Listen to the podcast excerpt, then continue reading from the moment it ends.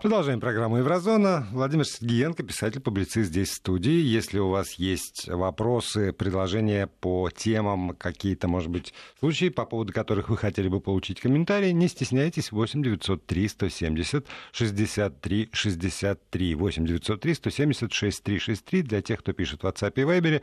И для смс-сообщений короткий номер 5533 и слово «Вести» в начале сообщения.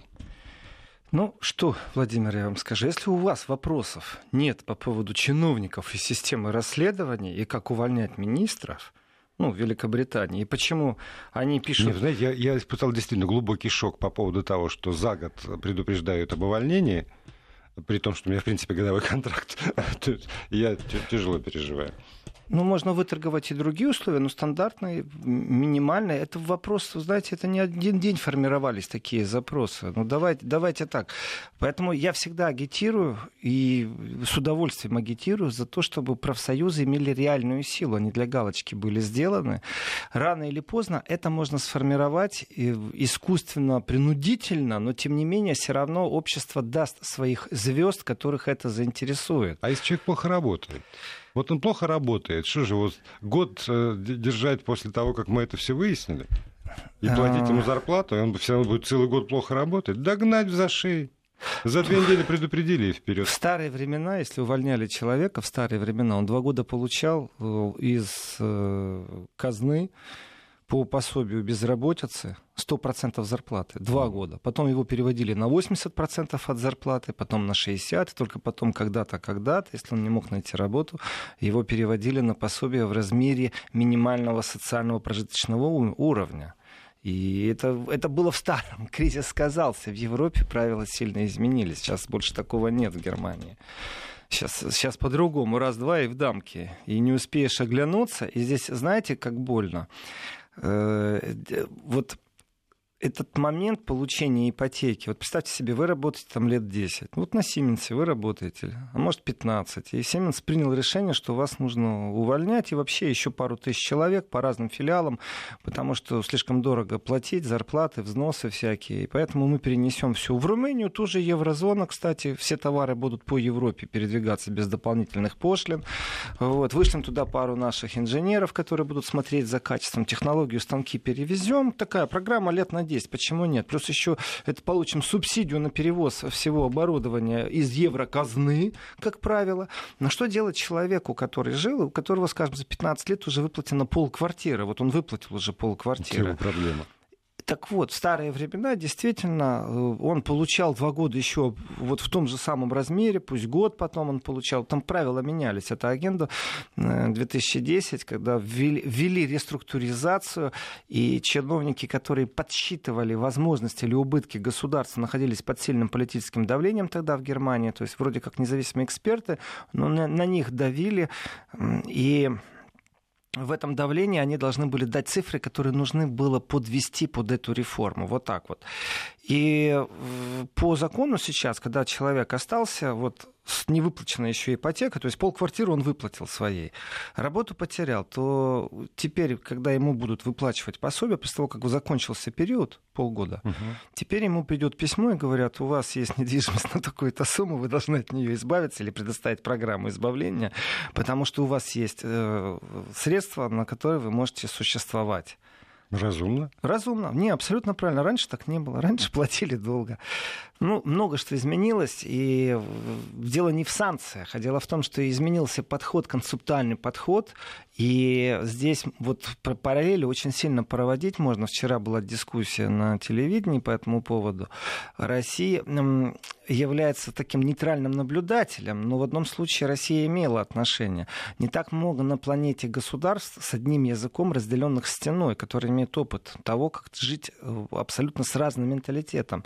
Когда объединялась Западная и Восточная Германия, вот при всей любви к демократии, к свободе слова, правам человека, бла-бла-бла-бла-бла. Я за, за эти годы уже устал от этого, потому что это вещи тоже достаточно ограниченные. Другое дело, что не чувствуешь на себе репрессионный беспредельный аппарат со стороны государства. Вот это замечательная вещь. А вот лапшу в виде там, демократии, свободы слова вы мне на уши не вешаете. Это два разных понятия.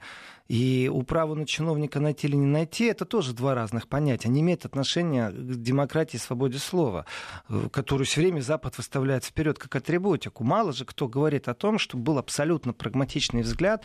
И давайте посмотрим правде в глаза. Конрад Аденауэр имел предложение о том, чтобы в Западный Берлин, не то что Восточная Германия, Западный Берлин сделать как определенную землю, которая имеет отношение к Западной Германии конкретно в контексте выборов чтобы они принимали участие как федеральная земля. Он же отказался от этого. И Конраду, в честь которого практически в каждом городе есть э, или улица, или площадь Аденауэр, ставят в претензию, что он спиной повернулся к собственному э, одноязычному народу, то есть к Восточной Германии, и приложил все усилия, чтобы раствориться в западном мире. Экономически это правильно. Ментально-эмоционально правильно ли это? Годы ушли, пока эту ситуацию исправили. И в исправлении этой ситуации был момент, когда э, вот все свелось к политике. И так много об этом мы все знаем.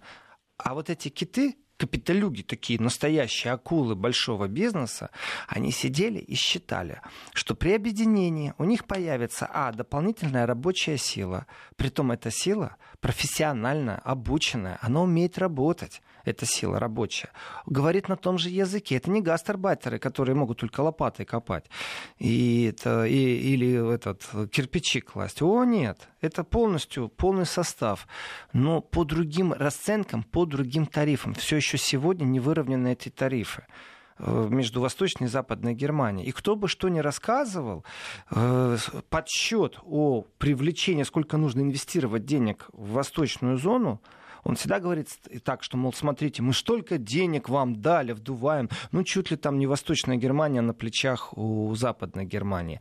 А привлечение рабочей силы, а привлечение рабочих кадров, а тот дефицит, который существовал в Германии на тот момент, в той сытой, хорошей Германии, э, об этом мало кто говорит. И сегодня пример той Германии, конечно, это нельзя напрямую накладывать этот трафарет. Но есть еще на планете одна страна, которая разделена стеной, это Корея, э, в которой точно так же срабатывает прагматика. Если посмотреть на Корею сверху, я имею в виду с высоты ну, северных соседей, то есть с точки зрения России, и посмотреть на ту же Корею с островной части там, Японии. Это два разных будет определенных взгляда, которых по своим определениям будут отличаться. А, там для России может быть какая-то выгода, а для Японии появляется жуткая конкуренция. Почему? Потому что корейцам южным не надо сейчас конкурировать с дешевыми китайскими товарами. У них сейчас рабочая сила стоит 0,0 десятых. Она бесплатная практически, если они захотят. Все, что им нужно, тут еще такой вопрос, кто кого поглотит.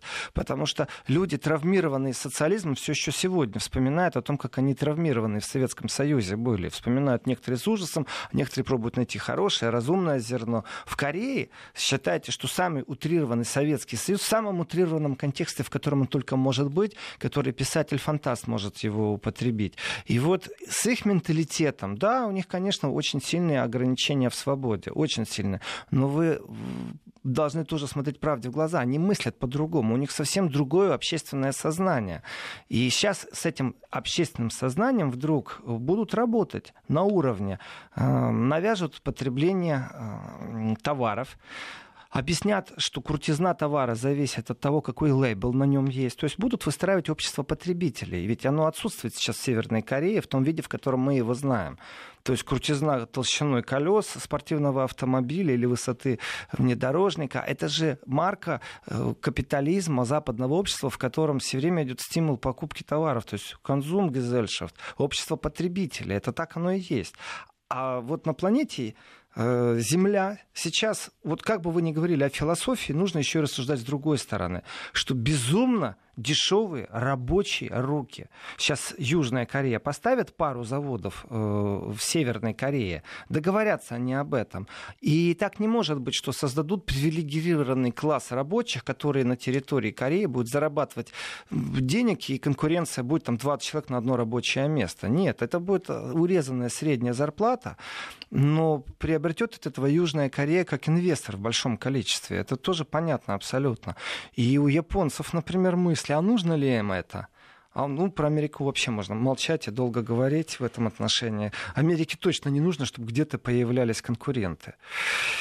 Значит, я вижу один вопрос а, по поводу 73 миллиардов. Как я отношусь к тому, что Германия... Владимир, что за история с отказом Германии выплате с 60 США 73 миллиарда долларов? Спасибо, Виталий. Виталий, прокомментирую. Смотрите, слушайте, познавайте. Я не знаю, о чем вы говорите, потому что Германия дань точно не платит э, ни в каком виде. Это такая статья одного из наших обозревателей э, отечественных, который написал. Это подразумевается что, в 2% э, ВВП. Ну, цифры просто ну, совпадают, там, которые в НАТО Закупка оружия надо. и э, такая большая статья по поводу того, что Трамп обломился, и Меркель вышла победительница из этих переговоров. Вот ровно противоположный ну, взгляд это тому, такой специфический взгляд, это очень да. специфический и 73 взгляд. миллиарда там в тексте мелькают один раз, потому что они вынесены в большой заголовок, а. что Меркель отказалась платить дань 73 миллиарда. Ну, Германия не закупала, немецкая э, сторона вообще не закупала э, на,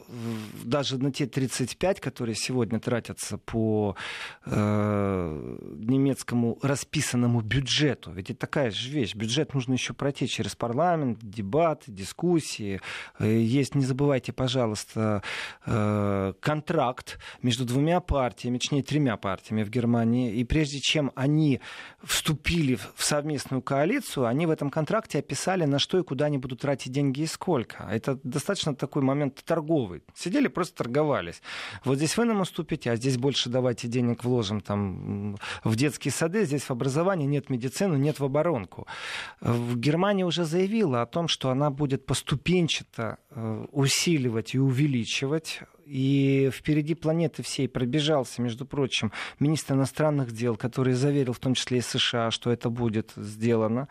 А, Урсула фон де Ляйн, министр обороны, написала уже такую докладную записку о том, что нужно и куда срочно инвестировать. По поводу 2% в воздухе висит, да, в бюджет не заложено, и вообще об этом говорить рановато, потому что дебаты еще не были.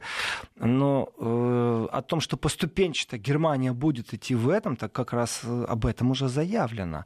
Но это ни в коем случае не дань э, США, потому что Германия не закупает оружие. У США вот сейчас на те 1, сколько там, 2,3 ВВП они ну, вкладывают в, оборонную, в оборонные закупки, то там американского достаточно мало очень мало. Поэтому я не понимаю этой цифры. Я не согласен с автором в этом отношении. Это не, ну, не очень корректный подход в игре с цифрами, скажем так. Насчет того, что Меркель э, проявила какую-то определенную строптивость, если статья сводится к тому, что Европа молчаливо повернулась к США задом, например, и там да, как-то... Именно про это. Это миф. Это миф, это восприятие автора, скорее всего, потому что иранская программа, всем известно прекрасно, что Сирия является такая хватка.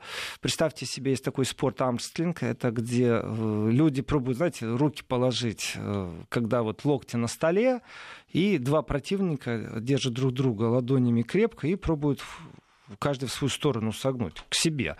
Так вот, в этой сцепке все прекрасно знают, что на территории Сирии происходит разговор, в принципе, России – и США, и в Европе все об этом знают и постоянно об этом говорят, что вот две сверхдержавы, при том попытки вот эти вот маргинального э, лингвистического подхода, что Россия маргинальна, ага, вот вам Россия маргинальна в этом контексте. И все прекрасно знают, что если Сирию сдать, вот представьте себе, Россия развернулась и ушла, да, вот просто, вот в течение там недели приняли решение и ушли.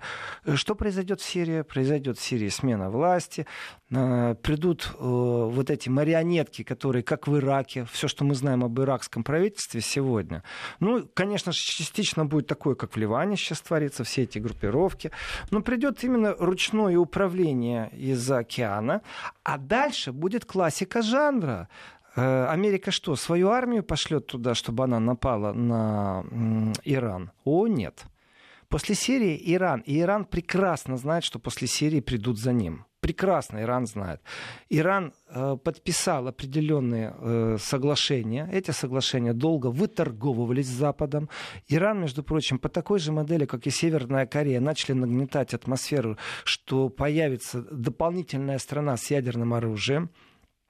И если вот Россия имеет, или Великобритания, статус ядерной державы, которая действительно придерживается правил, ведь не только Россия, и Америка придерживается этих правил, и Китай, что не распространяет ядерное оружие, то вот эти новые страны, Северная Корея или Иран, от них ожидать можно что угодно. И вот в долгих переговорах с Ираном договорились.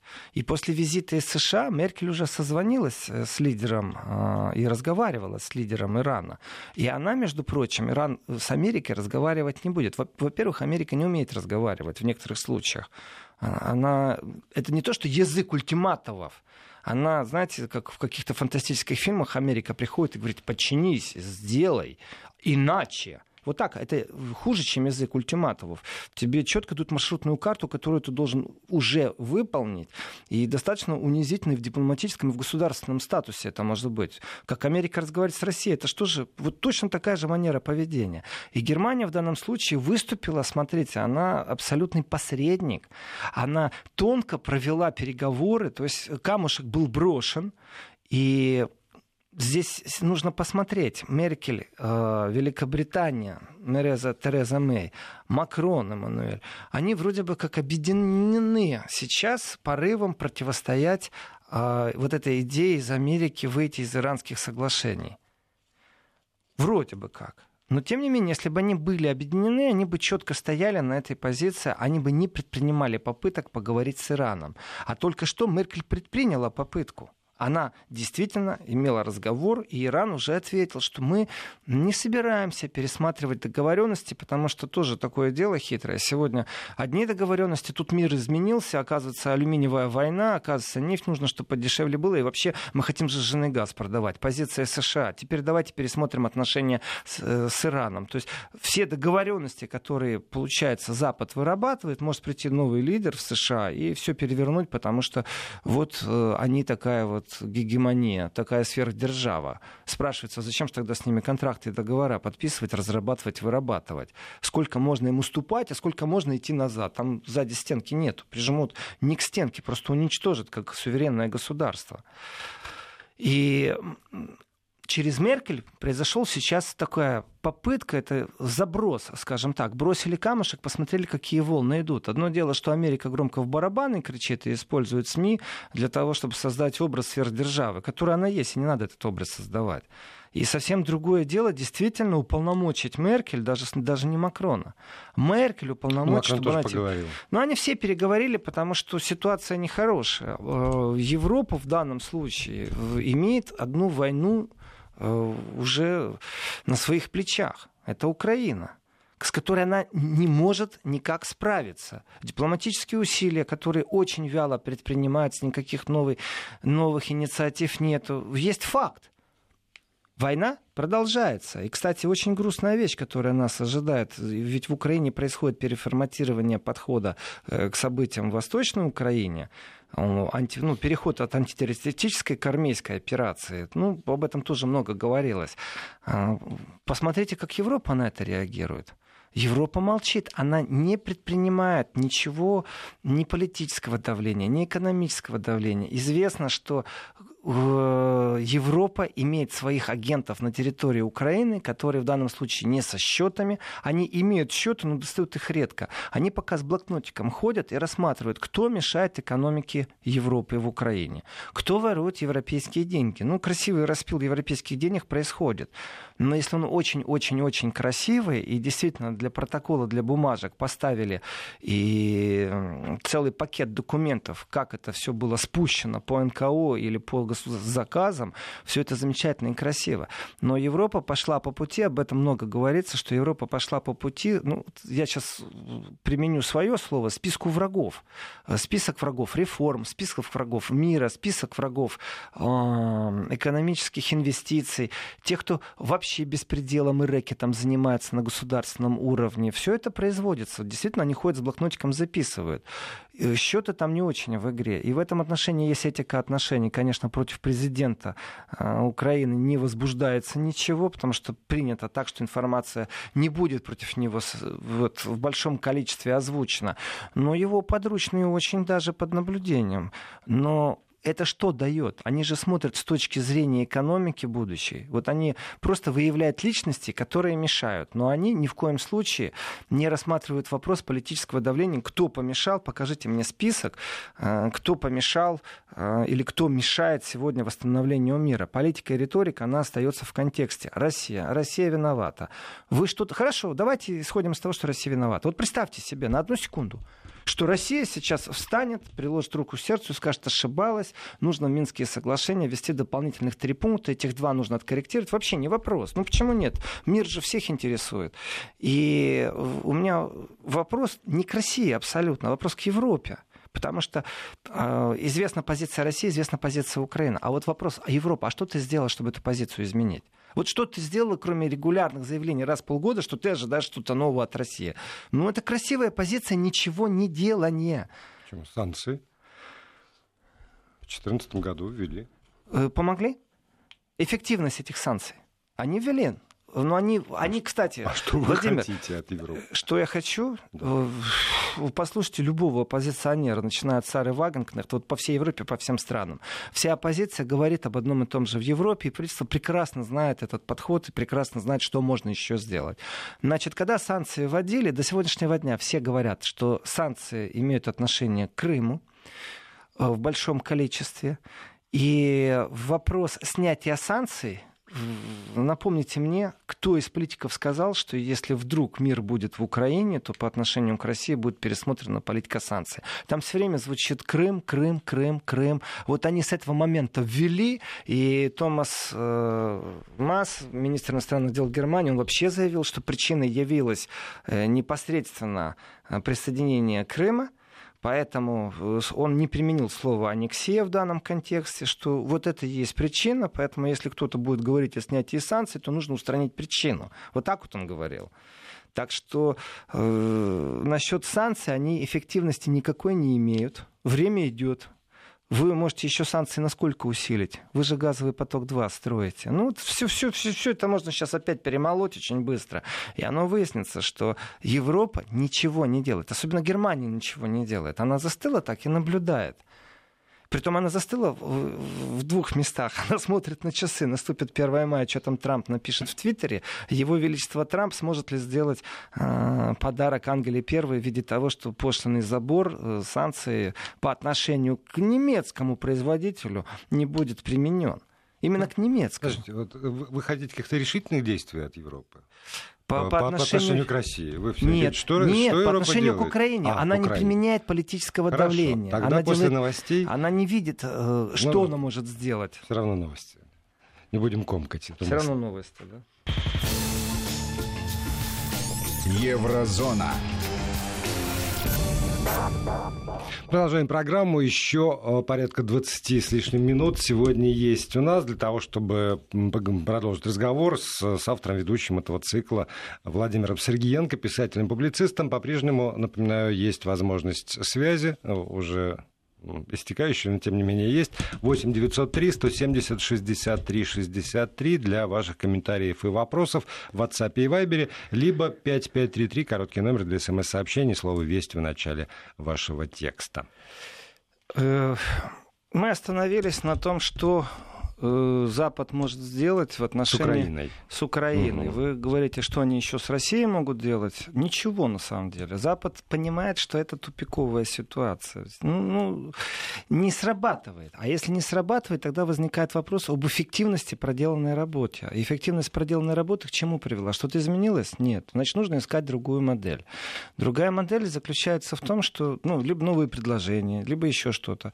Они как говорят, что да, у нас есть только Минские соглашения, соглашения, вот они самые лучшие, кто-то их не соблюдает, кто-то их соблюдает. Сейчас произойдут изменения. Украина — суверенное государство с определенным аспектом управления. Ну, частично они уполномочили заниматься там экономикой, финансом кое-кого, да. То есть, ну, вот все, все мы все знаем, мы тут говорить не о чем. Но в контексте мира э, вот Америка не будет воевать напрямую. Она направит определенные сирийские, курдские племена, потом приведет такие хорошие бомбовые удары. И Иран это прекрасно понимает. И Европа это сейчас, понимает. Ну, Нет, сейчас я объясню. Или Европа сейчас вторую войну. Вот Европа, угу. она не хочет вторую войну. И ее навязывают. Еще с этой не разобрались. Вот на территории Европы, вот самая ближе, ближняя точка Польша, в принципе, граничит с Украиной. Значит, Евросоюз, он граничит с Украиной. Они не могут ничего сделать. На Россию повлиять толком не могут. На Украину толком повлиять не могут. Война идет и идет. И мы ничего не видим. Мы ничего не видим, как снять. А теперь представьте себе, что и вторая война начнется. Любой экономист скажет, чем это вот, э, для Европы чревато. Взлет такой цен произойдет на нефть, если в Персидском заливе начнется война. Э, мало не покажется какой взлет будет. И кризис экономический очень сильно долбанет. Я прочитал вот сейчас одно сообщение, мне очень понравилось слово. На автопромной игле сидит Германия. Замечательное Колония слово. американская, пишет автор этого сообщения.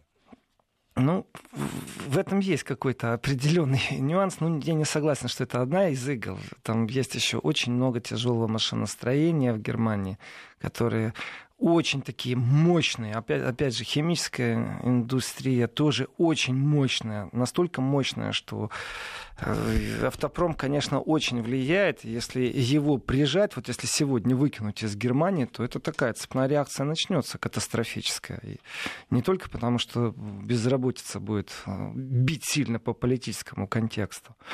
Ну, я вернусь. Вот переговоры, что Макрона, что Меркель после визита э, в США с Ираном, они в одном направлении. Иран не уступит и не должен уступать. Европа почему-то решила, что она хочет снова играть какую-то политическую, вот, лидерскую функцию. Но это не так есть. Ну, Фра- Франция, когда свой кораблик отправила в догонку э, к Великобритании и США, продемонстрировала больше свою приверженность и союзничество, чем на что-то повлияла. И Германия сейчас пробует влезть в переговоры, давайте мы будем посредником между Россией и США. Открытым текстом Германия об этом говорит. Ну так вы вначале с Украиной разберитесь, станьте посредником, выполните свои переговорные функции, сделайте так, чтобы мир был. Вы, вы даже своих депутатов не защищаете, которым въезд в Украину запрещен по некоторым причинам. В этом отношении Германия безумно слаба, просто безумно слаба. И ее желания и амбиции не соответствуют действительности. И рычаг не может быть в одну сторону. Он просто с другой стороны рычаг тоже не задумывается. Вот Архимед сказал, дайте мне точку опоры, землю там переверну. Да? А с той стороны просто намного больше усилий нужно приложить. Рычаг в две стороны работает. Здесь просто легко прикладывать. Что Германия может действительно положить на полку? Она что скажет России или сказала до этого момента, все, Северного потока-2 не будет, потому что вы там не соблюдаете Минские соглашения? Да не, она четко вывела за рамки, сказала, это политика, это экономика. Если вам нечем угрожать, если вы не можете предложить пряник, извините, пожалуйста, какие у вас есть инструменты? Нет никаких у вас ни внешнеполитических, ни внешнеэкономических инструментов. Это значит, что Германия будет э, пробовать влезть вот именно на уровне бла-бла-бла-бла-бла. Мы приверженцы твердой политики против России, но вот мы не будем с Ираном пересматривать. Европа не хочет второй войны. Эта война намного ближе к Европе, намного больнее ударит по Европе, чем по тому, кто эту войну развяжет. Ответственность на ком? И вот здесь, если провести работу над ошибками и посадить всех за стол европейцев, которые подписывали свои обязанности на Минских соглашениях, то четко видно, они ничего не могут делать, они неэффективны. Менять что-то надо в этом контексте. И неэффективность работы аж над ошибками это два взаимосвязанных э, понятия. И если еще и третья война сейчас появится, вторая война, притом в непосредственной близости от Европы, а уж какой экономической близости о Европе можем мы говорить, именно потому что цены на энергоноситель прыгнут, то тогда Европа понимает, что она не влияет на Америку, что ей нужна труба дополнительная газовая, она много что понимает. И одно дело в телевидении красоваться, знаете, министр иностранных дел Германии, ну, очень любит быть красиво одетым, ну, вот очень. А что он предложил? Вы посмотрите, ничего. И я понимаю тревогу Макрона и Меркель э, по поводу того, что США может пойти ну, так, в игру сами по себе. Ну вот выйдут они сейчас из соглашения с Ираном. Ну опять же, понимаете, все должны застыть и ждать, будут санкции против Европы или не будут в отношении торговых войн, протекционизма США. И США всем уже продемонстрировала, мы решаем. Интрига до последнего. Ах, мы надеемся. Да никто не надеется, все план Б, запасной аэродром вырабатывают. Точно так же и иранских событий. Мы не с тобой, уважаемые Соединенные Штаты Америки, что касается Ирана. Но тем не менее, Меркель Меркель и Макрон, ну, больше Меркель, кстати. Я сравнивал то, о чем они говорили, что они пробовали сказать. Я вижу не связку. Если бы была бы связка кто-то между Меркель и Макроном, а не перегонки, здесь очень интересный политический нюанс, э, то тогда был бы единый представитель. Не надо и Франции звонить отдельно, и Германия.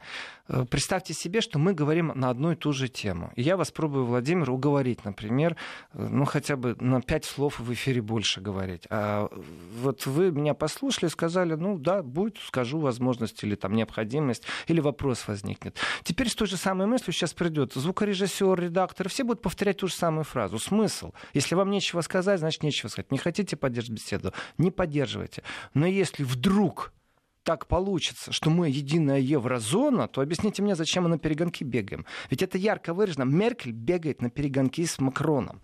Ну, Они или не пробуют... работают как добрый и злой следователь.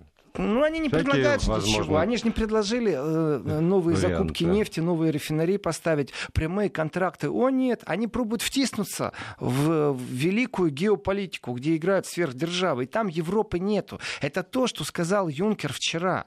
Он сказал, что, во-первых, э, товарищи, хорош, э, нужно остановиться и давайте с Россией будем как-то э, налаживать отношения, потому что Европа теряет свою политическую мощь. Это правда.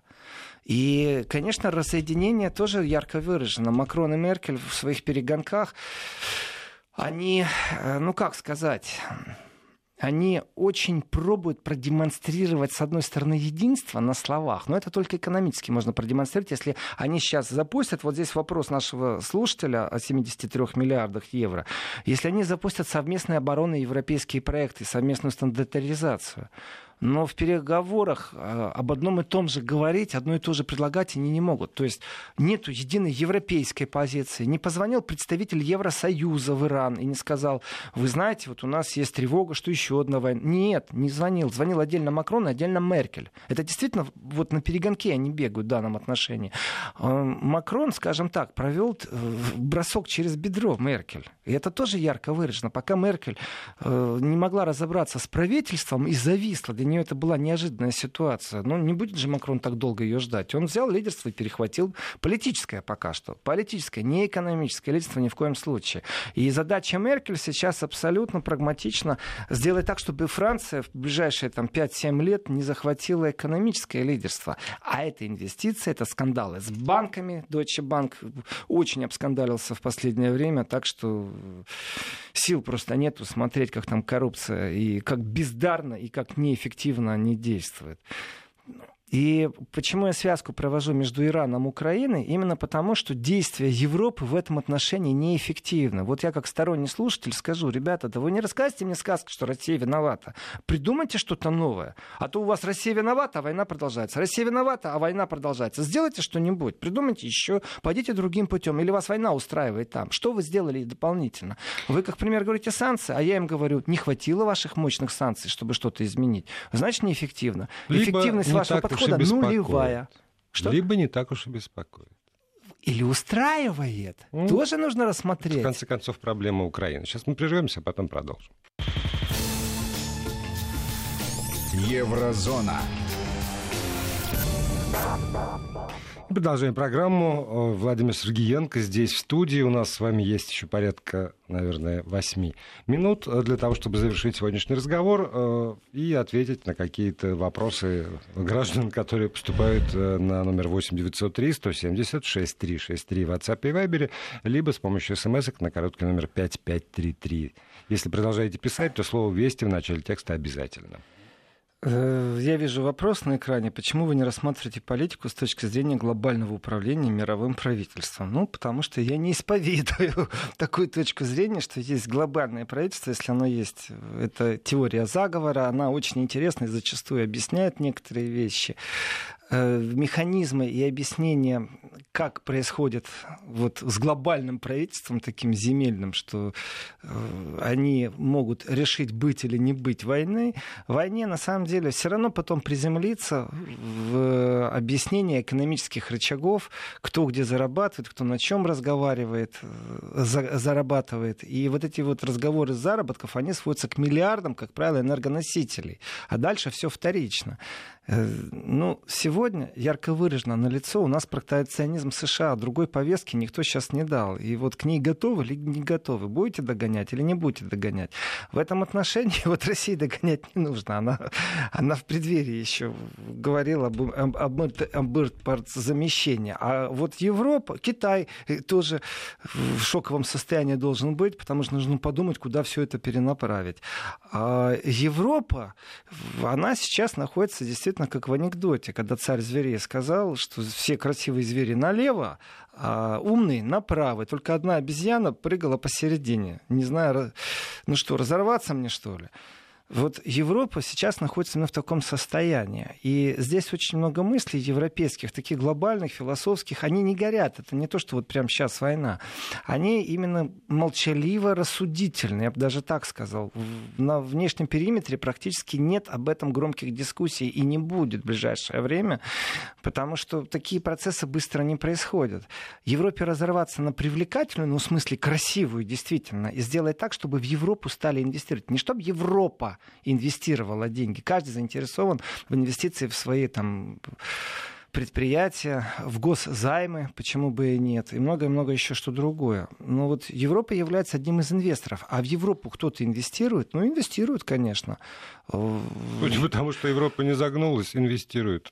Ну, и не загнется, давайте так, кто бы что ни говорил. Она, нужно различать экономический подход, и здесь прагматика очень сильно работает. И зачастую, вот когда говорят о теориях заговора и всемирном правительстве, нужно понимать, что как только где-то сильно перегибается палка экономического присутствия, промышленного присутствия, то можно попасть что в депрессию великую американскую, что в восстание рабочих на территории ГДР, потому что работы не было.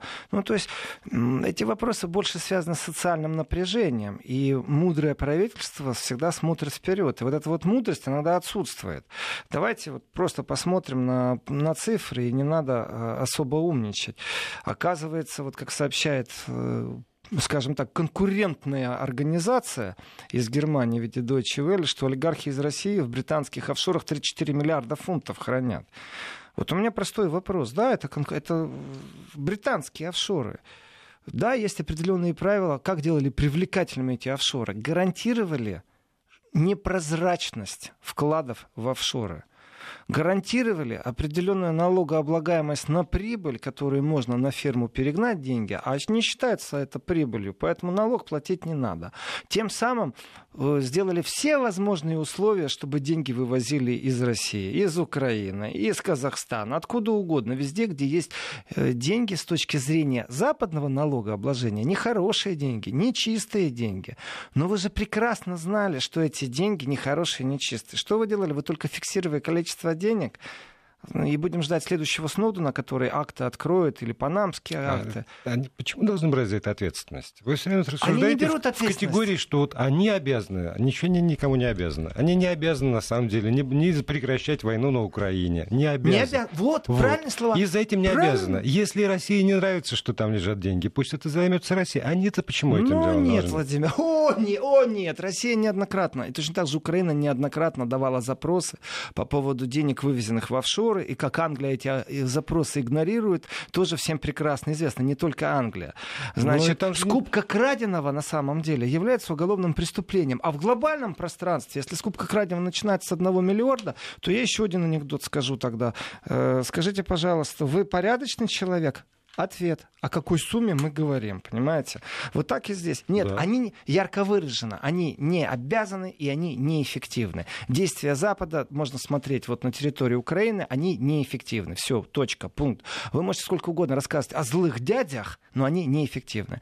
Действия Запада по я отношению черных я, денег Я просто пытаюсь задать вам вопрос. Считаете ли вы, что так. для них это жизнь необходима? И они прям вот стараются, стараются и неэффективны. Либо они считают, что действительно для них дело 150-е. И поэтому стараться сильно не надо. И тогда в категориях эффективности или неэффективности просто это не стоит оценивать. А, значит, э, я считаю открытым текстом, что они не обязаны это делать. Но когда я об этом говорю, я считаю, что я обязан сказать о том, что, смотрите, товарищи, они врут, они лицемеры. Они занимаются скупкой краденого и делают это с большим удовольствием. Деньги, которые крадены, ворованы вывезены под шумок из территории всего бывшего Советского Союза, они с большим удовольствием брали, с большим, как пылесос прям засасывали, прекрасно понимая, что это и как это. Прекрасно понимая. И давайте так по-честному. Э, к России они имеют очень удален. Вот Европа непосредственно, она к России имеет сегодня очень посредственное отношение, вообще нулевое, я бы сказал, в отношении того, что в России происходит внутри, как э, контролируются некоторые потоки финансовые, что происходит, у кого лицензии банковские забираются. Почему? Потому что Россия абсолютно суверенна суверенное государство, и оно не отчитывается перед Европой. Но Европа же все время э, журит, скажем так, за непрозрачность, за еще что-то, за нечестность, за много что журит. И вот ради эксперимента давайте сейчас выйдем из составной войны, перейдем в экономическое пространство. Вот у вас есть Украина, которая говорит, давайте совместно, вместе. И что Европа? Предложила модель, по которому Украину народы э, живут лучше? Нет, конечно. Европа что, смогла помочь побороться с коррупцией? Нет, все, что она может, это смотреть смотреть, вздыхать, охоть, журить, рассказывать о том, что да, вот там, ну, давайте... Она даже не смогла отстоять мониторинговую комиссию из Европы, которая вот тогда сделала этот... Э, Беррихт, отчет э, по следствиям, связанным с Майданом, не смогла. Эффективность Европы нулевая в этом контексте. Они это сами уже осознают. И они пробуют влезть в разговор сверхдержав. Это то же самое, что Япония сейчас начнет влазить в разговор между США и Россией на территории Сирии. Да нонсенс это просто. Но они это делают. Почему? Потому что их уполномочили на самом деле. И это и есть тот камушек. После поездки в США, они же не до, они после, они забрасывают камушек, а может поторгуемся? А может мы поговорим? А может вы пойдете на уступки? Нет, не пойдем. Ну, теперь они это передадут назад в США, и мы посмотрим на эффективность Европы в переговорах. Посмотрим, у нас для этого будет целая неделя, и ровно через неделю Владимир Сергеенко, писатель-публицист, вновь появится в программе «Еврозона» в эфире Вестей ФМ.